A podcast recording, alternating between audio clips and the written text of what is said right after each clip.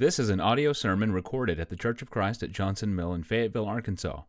We are Christians seeking to worship God in spirit and in truth, according to the New Testament. Come worship with us Sunday mornings at 10:30 at 3801 Johnson Mill Boulevard. It is a blessing to be here with you this morning. Um, thankful for all the songs and the prayers uh, that were made uh, this morning.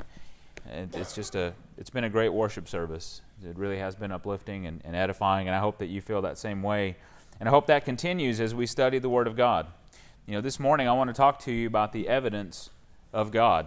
As we survey the Scriptures, there's really one thing that kind of becomes apparent over the course of time and, and history and the way God has interacted with His people. In every age, God has used mighty displays of His power to confirm His Word. Let me say that again. In every age, God has used mighty displays of His power to confirm His Word. Um, now, I have to give credit to Pat for, for helping me realize this. He mentioned this in a study. He made the comment, and, and it got really got me thinking. And, and I realized how, how true that was just thinking about the different stories and the accounts that we find in the Scriptures. But really, that comment left me with some really big, lingering questions that were somewhat troubling and so, what I want to do this morning uh, is walk through the pages of the scriptures to see somewhat of a history of God proving His word through these great, mighty acts, uh, these various types of miracles.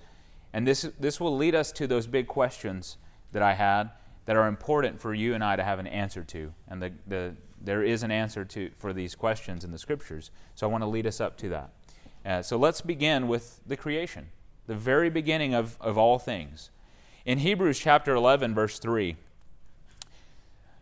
the Bible says, Through faith we understand that the worlds were made or framed by the Word of God, so that things which are seen were made of things which, uh, things which are seen were not made of things which do appear. And so the creation itself stands as a testimony to the, as, as evidence of the Word of God. The Word of God is what created all things. And it says here, we understand that through His Word, the worlds were framed. All the physical things that we can see and, and that are in existence come from an eternal source that we cannot see in our current state. That's what the scriptures teach us. And so God's eternal power is displayed through his creation. In Romans chapter 1 verse 20, Paul writes that and says that very same thing. For the invisible things of him from the creation of the world, excuse me, are clearly seen, being understood by the things that are made even his eternal power and Godhead, so that they are without excuse. As he describes humanity and, and the things that God has revealed to humanity and shows us through his creation, he says, really, humanity is without excuse. We can look to, to the creation, and it confirms to us the eternal power of God. And so, every phys- physical thing, down from the atomic level up to the vast expanse of the universe, is created by an eternal spiritual power. So, the things that are seen come from a source that is unseen by us. Um, and so, if we were just to take the creation by itself, that alone would be enough to, to prove to us that there is a creator. As you can see, the apparent design of the universe and our solar system and our ecosystem, the seasons that we experience, all of the things that occur in this, in this, uh, in this world us ourselves as humans, our, our bodies are very finely tuned and created uh, to display this intelligence. You know, all the animals, all the plant life, bugs, cells, DNA, everything has an apparent design. And in each system, all the parts are necessary and purposeful, and it shows intention, it shows intelligence. And so the creation itself is a testimony of the great power of God's Word. And in fact, in Psalm uh, Psalm 19, verses 1 through 3, it says, The heavens declare the glory of God, and the firmament showeth his handiwork. This was all purposefully created by our Creator. Day unto day uttereth speech, and night unto night showeth knowledge. There is no speech nor language where their voice is not heard. So every person uh, on the planet is without excuse, it says, to understand that there is a source for all the things that we see that are created. There's no speech nor language. Uh, the creation of God as a testimony of His power surpasses all language and, and, and doesn't matter where you are in the world, you will be able to understand and see, if you have a, a true heart, to see that there is a creator that has made all these things. Um, and so the creation is a powerful testimony of the Word of God, and it confirms to us His, his Word. If there's a creation, there's a creator, and if that's the case, then we can trust the source of knowledge that we have in our hands from that creator, the same one that created the, the, the worlds. As we go on through time and through history, we see the story of the scriptures uh, focusing on the children of Israel as God's people in the days of the Old Testament. Now, in the days of the Old Testament, God clearly proved himself to the Israelites and showed them with many wonderful things as he, as he led them through, uh, away from Egypt, rather, saved them from that slavery, led them through the wandering of the wilderness on their way towards the promised land, and then brought them into that land and protected them from their enemies and, and gave them all kinds of blessings. And God recounts this to Moses as he describes what he's done for the Israelites when we get to Deuteronomy chapter 11.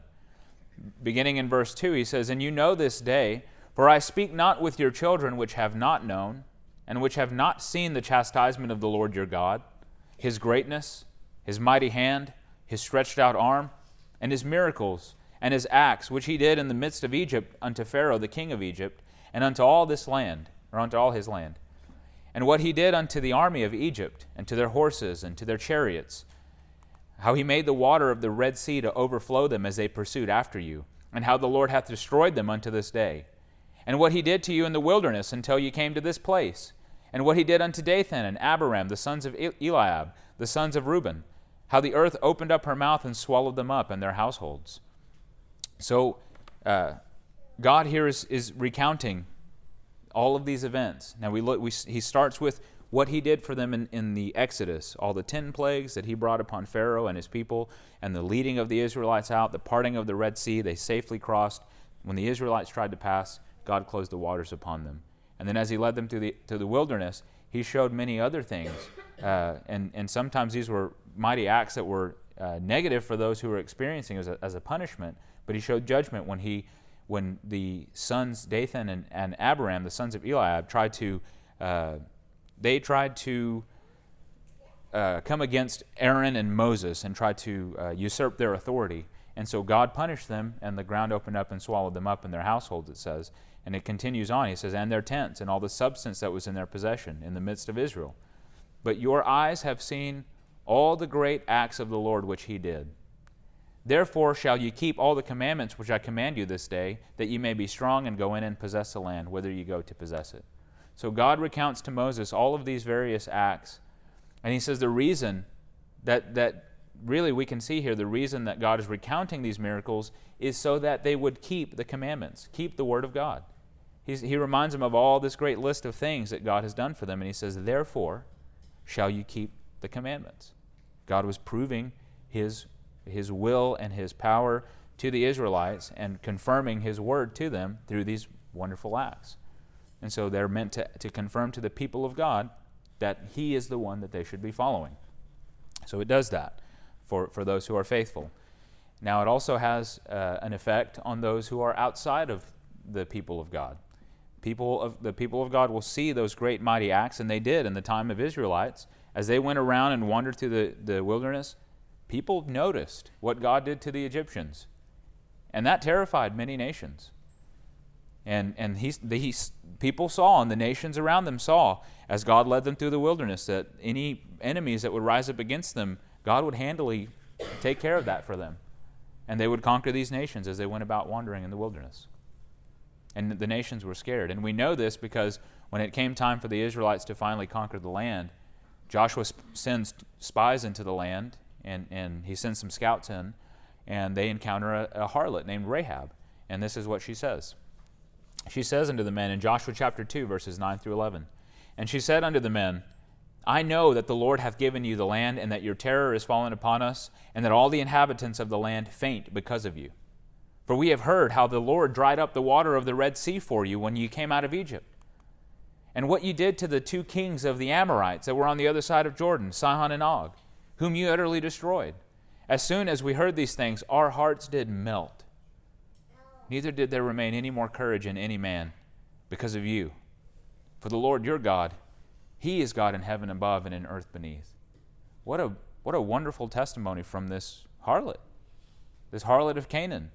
These spies come and she says, We're terrified because we've seen the mighty acts that God has done on your behalf, for you and through you. And, and it produced faith in her. She said, The only thing, she was compelled to believe. And she says, We know now because we've seen these great things that your Lord, He is God. He is God in heaven above and in the earth beneath. They were compelled because of those mighty acts that they saw done for and through His people. So it has that effect. Not only does it convince the believers to believe even more, it convinces non believers to believe. And, and that's surely the case. Another example of that is we kind of think about, you know, there's a lot we could point to and look to. Uh, there's another account in the days of Israel as you kind of go on through their history, the days of Elijah. Elijah was a great and mighty prophet, and he, in this account that we're going to read a section of, he makes a challenge to the prophets and the priest of Baal. Baal is, a, is an idol that the Canaanites or the Philistines worship. And, and so he puts down this challenge and he says, uh, Let's find out who the true God is. And this was a challenge. They were going to build an altar and they were going to do it, build it however they needed to build it, and they were going to make their sacrifices and lay it upon the altar, and they would both lay their sacrifices there. And whoever's sacrifice was consumed by the fire was a sign that their God was accepting their worship and he was the true God. And so they set up their altars, the priests gathered together, and probably a whole crowd of people gathered together to witness and to see which God is the true God. This is the challenge that he sets before them. And so the priests, they make their sacrifice, the priests of Baal, nothing happens. And they wait, and they wait, and they wait. And it's kind of funny sometimes to see the humor that we find in the scriptures that's uh, placed there, but Elijah kind of begins to get sarcastic with them. Well, maybe he's asleep. Maybe your God is asleep. Maybe he's busy. Maybe he went on a vacation. He's on a long trip and he can't hear you. So he begins to kind of tease him a little bit. And these priests get so upset that nothing is happening, they begin to cut themselves and throw themselves upon that altar. And just kind of shows us the insanity of sin and what it leads us to do in, in service to these idols. But uh, so nothing happens. And so then Elijah's turn comes, and when he builds his altar, he soaks his wood in water. I mean, it, if you've ever tried to light wood that's wet, it doesn't work very well. And so he soaks all the wood in water. Not only that, he cuts out a trench around the altar and he fills that up with water. And so he's making it very impossible for this altar to be lit on fire because he knows and has confidence in the true God that nothing is impossible with God and that he would readily consume that sacrifice because he is the true God.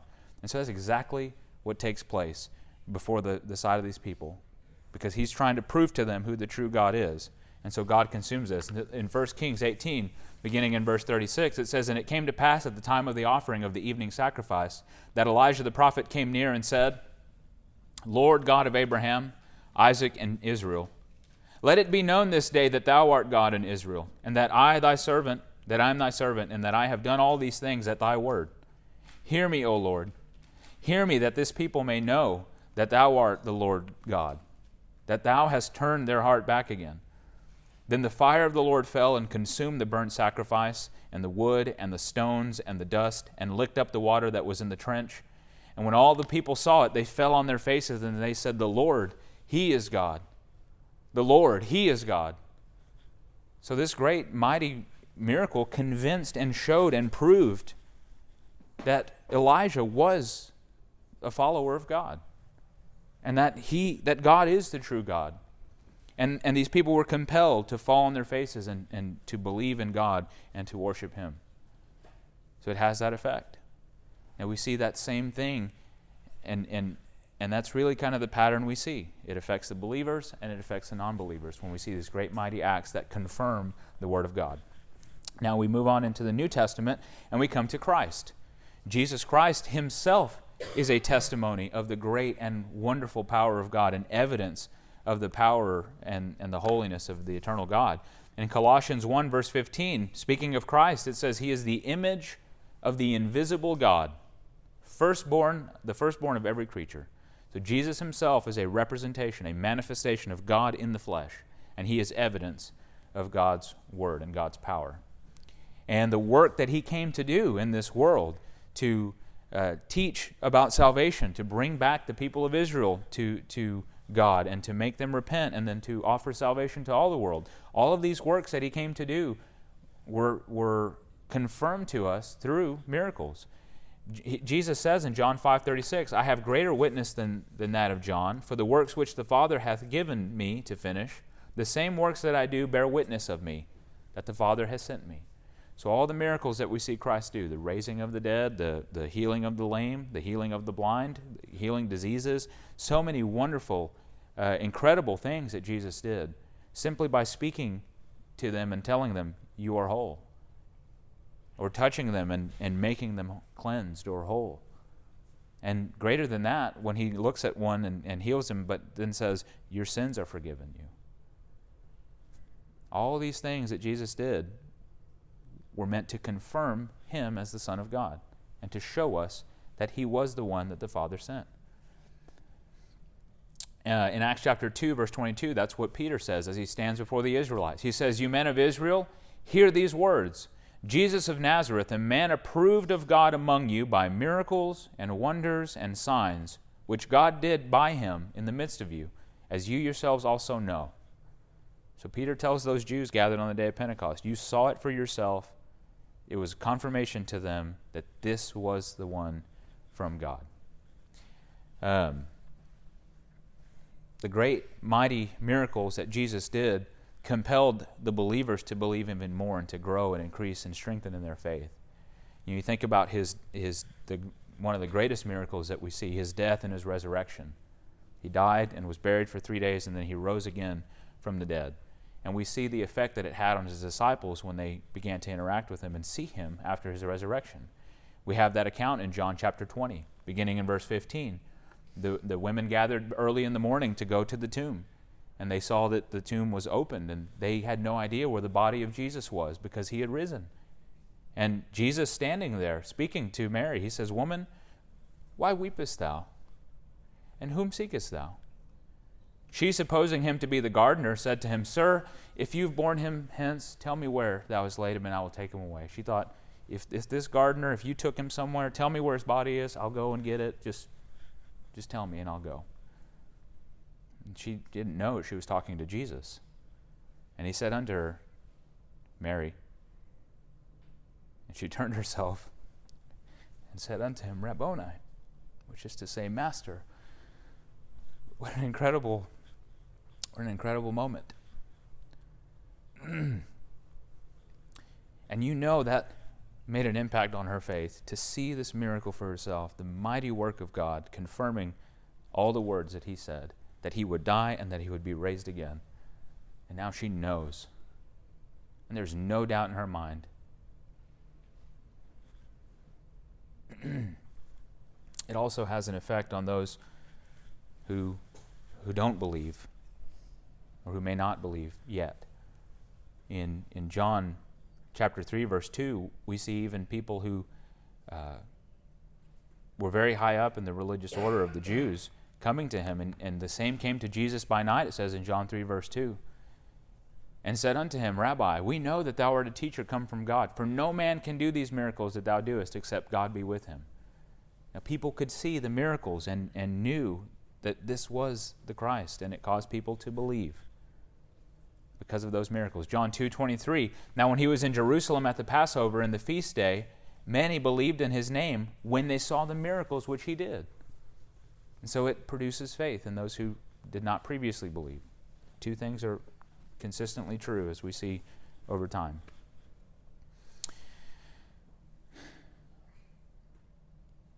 Now, it didn't stop there because Jesus after his resurrection, was with his disciples and then endued them with power from on high, as we see happen in Acts chapter 2. The Holy Spirit comes and descends upon them, and they begin to, to, to speak in different languages, and it's a great miracle. And then they begin to do more miracles uh, than that to show that these are the ones, the word that they're preaching is confirmed by the word or by the miracles and the acts that they did. And that's what Peter says to them as they're standing there in Acts chapter 2. They're accused of being drunk, but Peter clears that up to those Jews and he says in Acts 2:32, "This Jesus has God raised up, whereof we are all witnesses. Therefore, being by the right hand of God exalted and having received of the Father the promise of the Holy Ghost, he has sent has shed forth this which you now see and you hear, the acts and the miracles that the apostles were performing. He says, You now see and hear these things because this is from God. And those miracles were confirming the word that they were preaching about the salvation that is in Christ. Hebrews 2 uh, 3 through 4 tells us that.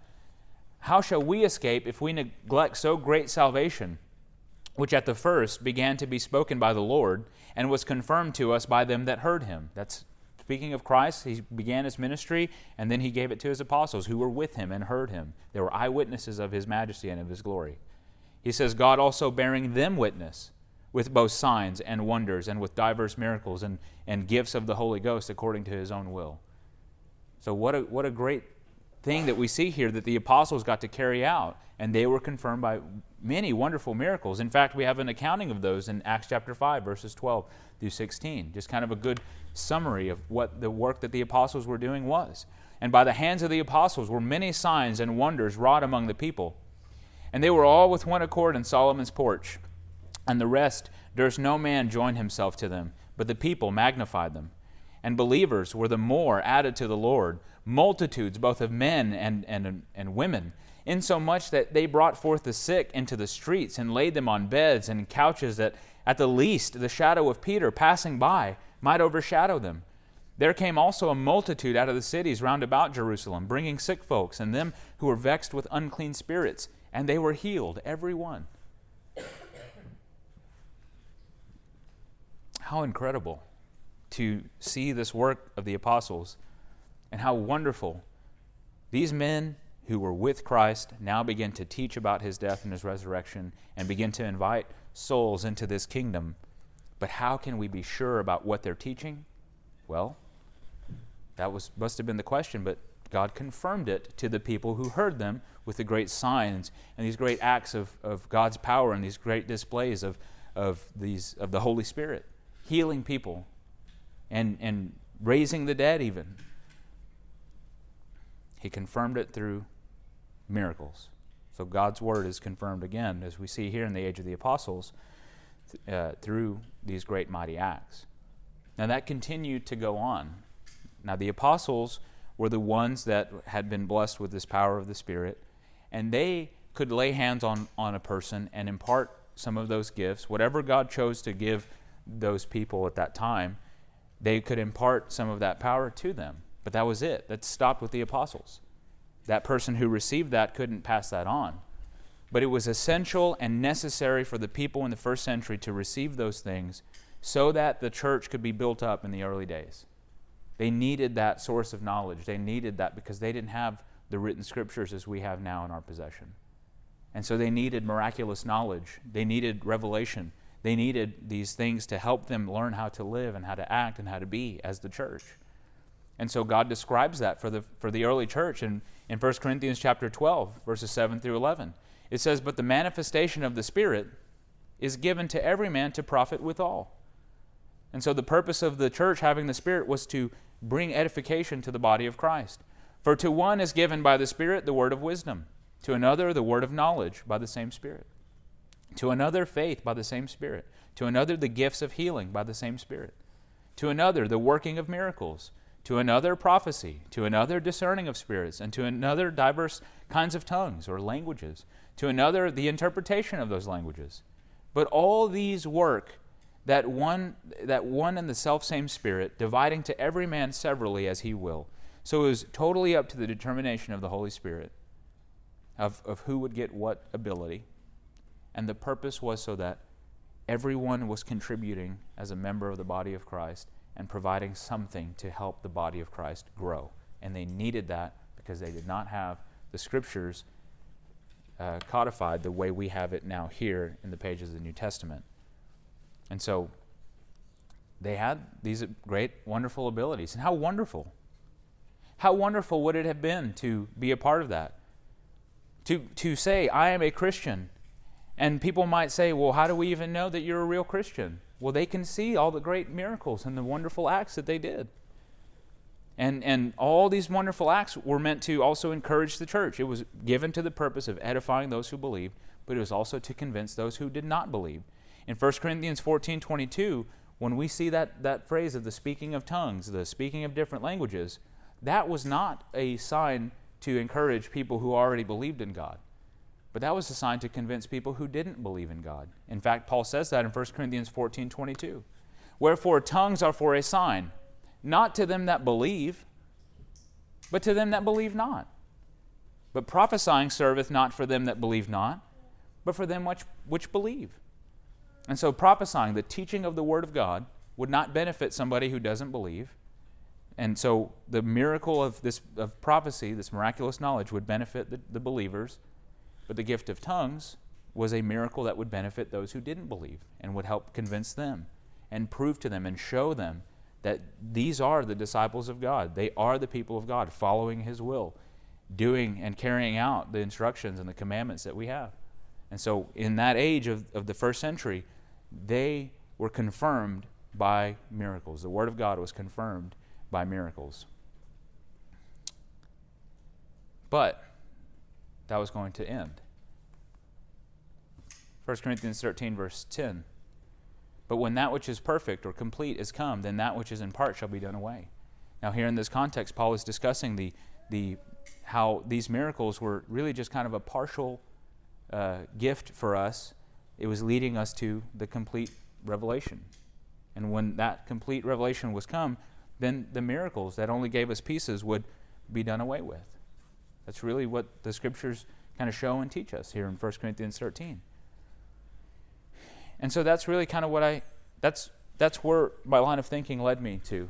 When I thought about that, what, what Pat had said, and that, that thought, that in every age, God has used miracles to confirm His word.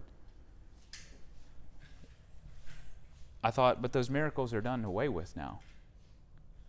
So, what about us? That was a big lingering question that, that, that I had to really think over and think through.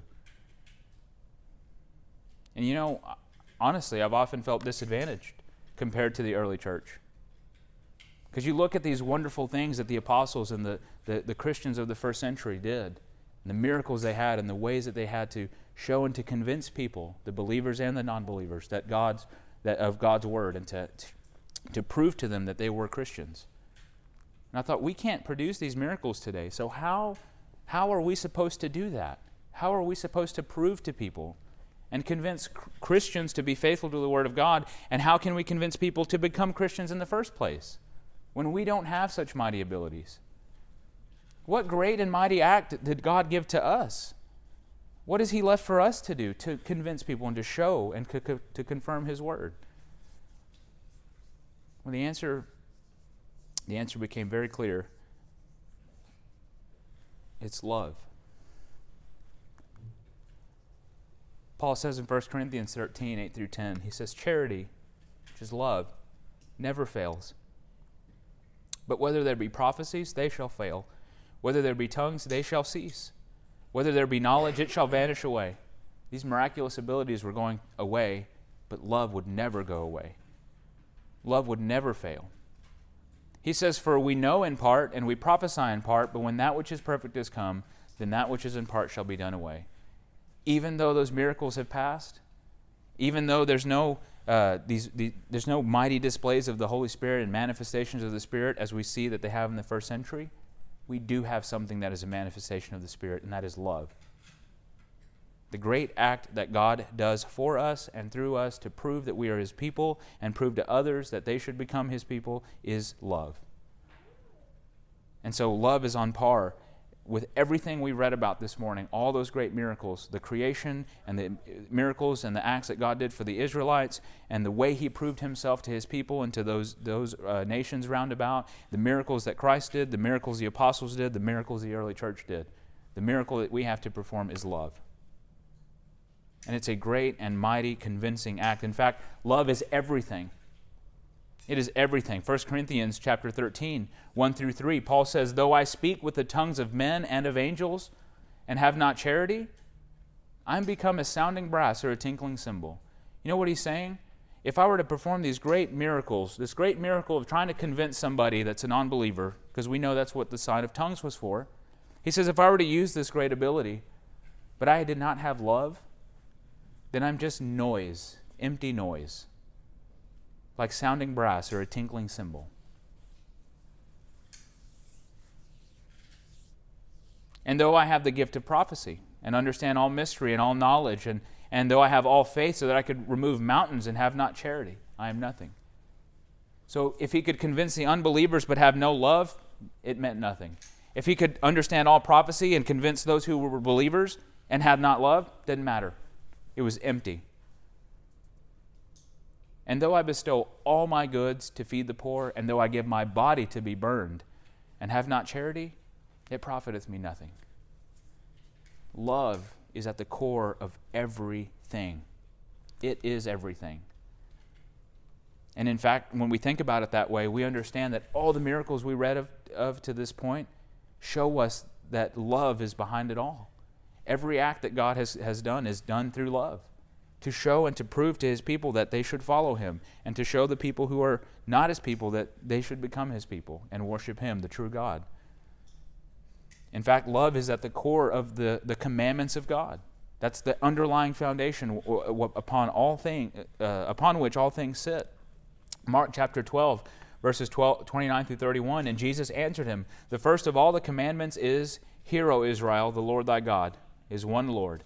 Thou shalt love the Lord thy God with all thy heart, with all thy soul, with all thy strength, uh, with all thy mind, and with all thy strength. This is the first commandment. The second is like, namely, namely this: Thou shalt love thy neighbor as thyself. There is none other commandment greater than these. These, this love for God and love for fellow man. It's, it's the greatest thing that we could accomplish and do, because love is the basis of all of God's commandments. And in fact, Jesus actually added even a third great command uh, and added a, another dimension to this act of loving our neighbors, and that is to love one another, disciples. John 13, 34, a new commandment I give to you, that you love one another. As I have loved you, that you also love one another. And so that means that we have a duty and a responsibility, a commandment from God, not only to love God with all our heart, soul, strength, and mind, not only to love our neighbor as ourselves, but to love our brothers and sisters the way Christ loved us, and be willing to make deep, meaningful sacrifices on behalf of someone else so that they can be saved. Love is what we've been born into as Christians. That's what we belong to. 1 Peter 1, chapter 22 Peter said, Seeing you have purified your souls in obeying the truth through the Spirit unto unfeigned love of the brethren, see that you love one another with a pure heart fervently. When we were baptized into Christ, we were purified, our souls were purified in the obedience of, of that truth through the Spirit unto unfeigned love of the brethren. We were born into a family. And the new birth makes us part of a, a bond of love and fellowship that surpasses all, all comprehension, really. And he says, See that you love one another with a pure heart fervently. This is at the center of what God expects us to do as we carry out his commandments love. And John says that actually in 1 John chapter 5, uh, verses 1 through 3. Whosoever believeth that Jesus is the Christ is born of God. And everyone that loveth him that begat loveth him also that is begotten of him. He is, it's like we have been born into to this, to our Father. And he says, everyone who, uh, everyone who is of Christ not only loves the person who made us born again, but we also should love the people who have become born again, everyone that is begotten of him. By this, we know that we love the children of God when we love God and keep his commandments.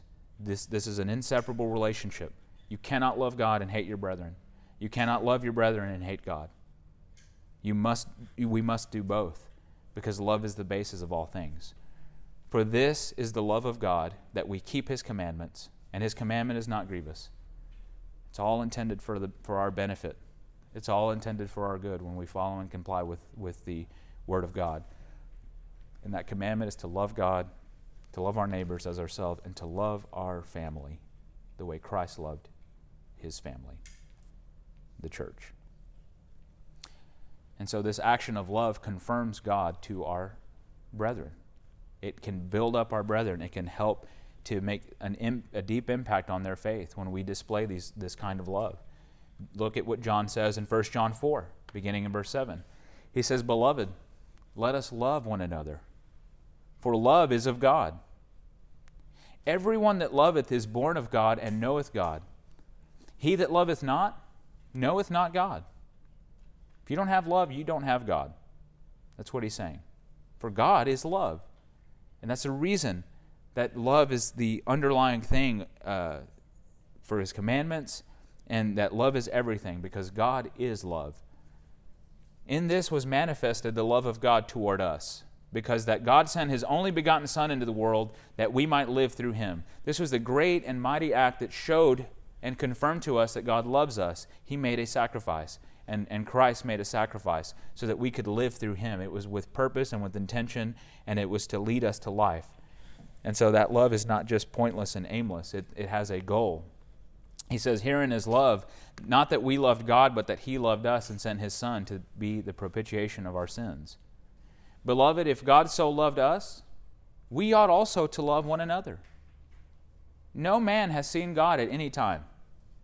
If we love one another, God dwelleth in us, and His love is perfected in us this passage confirms to us the great impact that we can have on the, the, the faith of our brothers and sisters. We see the example of God's love sacrificing, and we ought to take that same example and sacrifice for one another. And he says, Herein is love, uh, that, that God laid down his life, and that we ought to do that as, for one another as well. And I want to point out, as he says, no man has seen God at any time. Just like we, we read about in those verses of the creation, the created things come from an, an, an invisible source.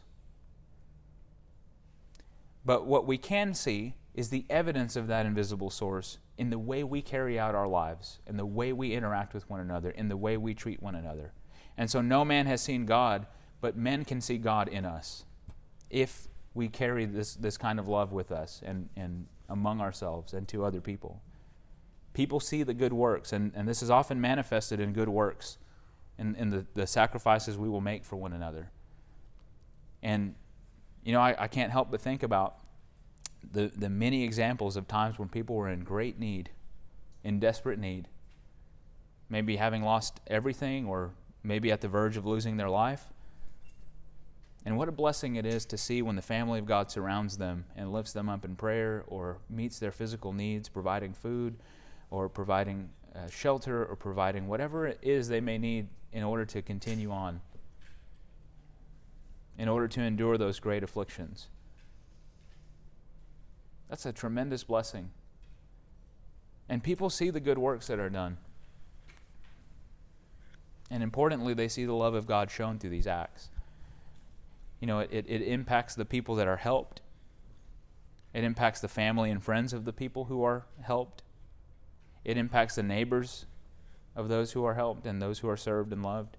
It impacts the church locally because it influences us and it encourages us and it inspires us to do more. And then the church around the brotherhood hears about these things and they're encouraged and they're lifted up and they're, they're brought to zeal to do more. And so love is just noised abroad to all. That's the greatest action that we could show to, that can resonate and go and make a wide reaching impact, not only to us and to the people who are loved, but to everyone around. People are often impressed with the church. I've been in hospital waiting rooms where there's a whole group of church family that is there because we know and love one another as family. And the other people in the waiting room might have two or three people, and they're just impressed. And the doctors and the nurses come and they're impressed. They're like, Is this all your family? And well, everybody's like, Yeah, we are. But then we have to explain, well, we're all, we're all church family. And they're just blown away by that. And so it, the, those acts of love resonate not only with the members of the church, but it resonates with people who are outside of the church. And that can help us to compel people and show them this love and invite them to come into the family of God. It's a, it's a powerful and very profound act that we should carry out. And I don't think that we often think of it that deeply, or I know I didn't, and, and think of it as on, on that scale and how tremendously amazing this power of love is. I want to show you an example of this in the early church. In Acts chapter 9, we read of a Christian woman named Tabitha. It says in Acts 9, verse 36 Now there was at Joppa a certain disciple named Tabitha, which by interpretation is called Dorcas. This woman was full of good works and alms deed, which she did. What a wonderful what a wonderful thing to be have your name inscribed in the pages of the New Testament for generations to come to be influenced by your character. And what a wonderful example of a sister we have here in Dorcas. She was full of good works and full of alms deeds. That means she was very generous and very giving. But she was sick and she died. And the disciples, they knew Peter was at Lydda, a, a town that was not too far from there. And so they, they quickly sent to him and said, Please come. Please come and help us because they knew they lost this dear sister. And Peter comes, and and he comes into the house where she was laying. They had laid her body, and I want you to notice what we see here about the impact that this sister had made in the lives of the people around her and the, the people that she served. In Acts nine thirty nine. Excuse me.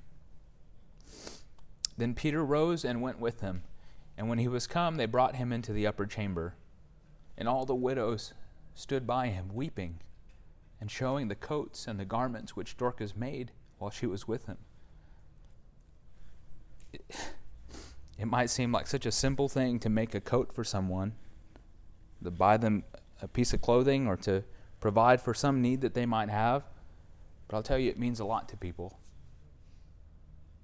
and it makes a huge impact in their life. And I can't tell you how many times I've heard of people who are members of the church say, The reason I'm here is because somebody cared about me. Love has a, a huge impact on people and can convince them to believe. And these widows are here with Dorcas weeping because she's passed. And they, they are so moved by the, the generosity that she shared for them. Now, there were Christians there too that were deeply moved and impacted by this, no doubt. Acts 9, 40 through 42. And then Peter put them all forth and kneeled down and prayed, and turning him to the body said, Tabitha, rise. And she opened her eyes, and when she saw Peter, she sat up. And he gave her his hand and lifted her up. And when he had called the saints and widows, presented her alive. And it was known throughout all Joppa, and many believed in the Lord. Think about this short section of this story we have about this one disciple here in, in this town of Joppa who was full of alms deed, full of good works, supported those widows, and loved the brethren. You know, you know that this was a, a high quality Christian and very cared about and very loved. And when she dies, the people are very moved by this. And I want you to think if this woman had not done these things, maybe Peter, imagine if Peter still came and raised her from the dead, but this woman had not done alms deeds and wasn't full of good works, and these widows wouldn't have been there and the church wouldn't have been encouraged, do you think many people would have known? People would have known because of the, the miracle that was done, but do you think really people would have been moved the way they were, it says it was noised abroad throughout all Joppa. And many believed in the Lord. And it was all because of this woman's act of love and the service that she provided for those widows and those disciples. There's no telling how many she, she brought to Christ simply because of their care for her, because she cared for them. And so love is the way that we can honor God. Love is the way that we can encourage our brothers and sisters in Christ. And love truly is the way that we can show the world that we are disciples of God and convince them of the great power of God. Jesus said in John 13 34, A new commandment I give to you, that you love one another, as I have loved you, that you also love one another. By this shall all men know that you are my disciples, if you have love one to another. And so, the great mighty act that we can do to show the evidence of God in our lives today is love. And what a, what a beautiful picture it paints when we, of all kinds of, of, of backgrounds and experiences, can humbly submit ourselves to, to the Word of God and treat each other like family and be there for one another like family and, and put up with one another like family and be loving and forgiving and kind and uplifting. Do you think that doesn't make a difference in the world? When they see that, people long for something like what we have. And, I, and, and really, this should help us appreciate more deeply what we belong to and, and have a, a greater desire to love one another. Uh, I know it's deeply impacted me, and I hope that it has for you as well. And so this morning, as we as we come to a conclusion, uh, as as as you know, we do we offer an invitation song. Maybe you're here this morning and you need the love of God in your life, perhaps to uh, to obey Him, of course, in baptism. That's always uh, that's always what we want people to do because they have a love for God and for, and for His commandments. And if you believe in Christ and you want eternal life, then we invite you to come forward to let that request be made known. And you can become part of this wonderful family that loves one another and cares for one another and has the love of God showing through our deeds each day. And maybe you're here this morning and you feel like you're lacking in this love. You feel like perhaps there's more that you could do, and, and that produces guilt in us. That, that will produce a sense of guilt in us because we know that there more, is more we ought to be doing. But we want to pray with you and help you and do whatever we can as family, not to shame or to uh, belittle anyone, but to lift them up and to encourage them and strengthen them so that we can all be encouraged together. So we ask that you come forward as we stand and sing this song. We hope you enjoyed this teaching from God's Word. To receive new sermons each week, subscribe on Google Play Music, iTunes, Spotify, and like us on Facebook. Thanks for listening, and God bless.